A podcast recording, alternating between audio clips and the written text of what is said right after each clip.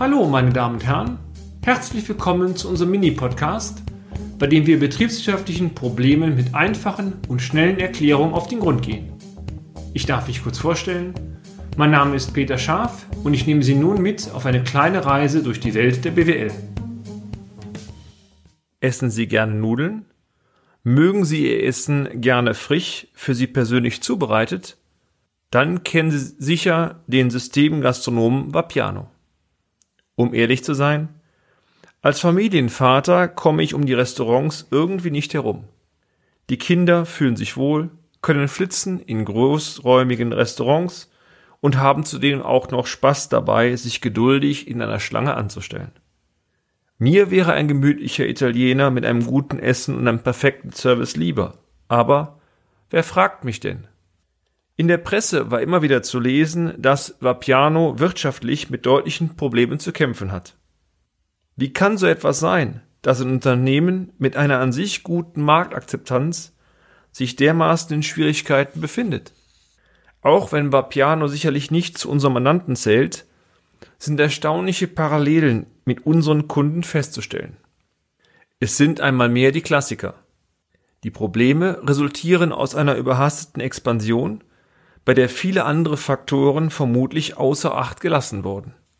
Typische Fehler bei wachsenden Unternehmen wie Vapiano sind erstens die finanziellen Ressourcen, die für ein schnelles Wachstum erforderlich sind, werden bzw. wurden überschätzt.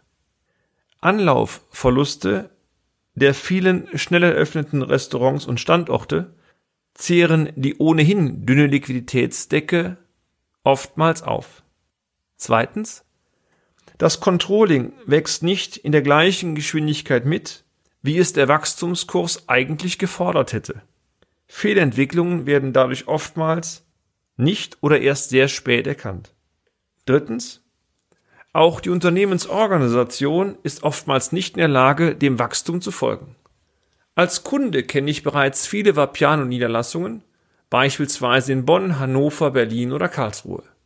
Bezüglich des Corporate Designs sind alle Niederlassungen identisch eingerichtet. Soweit, so gut. Auch die Produktpaletten sind vereinheitlicht.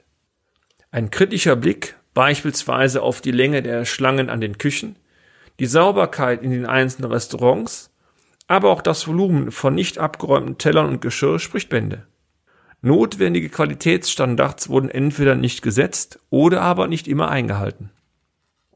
Viertens. Jedes Unternehmen lebt von einem guten Team, vor allem aber von einer qualifizierten Führungsmannschaft.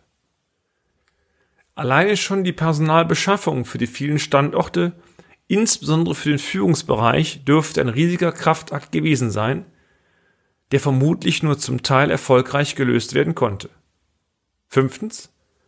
Eine hohe Personalfluktuation in Kombination mit vielen Aushilfen führt selten zu einer Verbesserung der Gesamtsituation. Sechstens. Die Produktpalette wird oft spürbar erweitert, um den Kunden eine möglichst große Vielfalt anbieten zu können. Wurde auch darüber nachgedacht, dass diese Sortimentserweiterung auch von der Beschaffung über die Produktion bis hin zur termingetreuen Auslieferung gehalten werden muss? Oder eher nicht?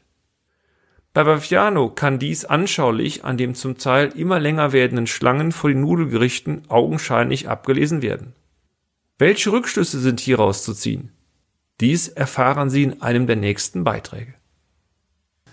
Und damit sind wir auch schon wieder am Ende des heutigen Podcasts. Haben wir Interesse geweckt? Fein. Dann besuchen Sie uns doch einmal auf unserer Homepage unter www.scharf-office.de und schalten Sie auch beim nächsten Mal wieder ein für eine kleine Reise in die Welt der BWL. Ihr Peter Scharf.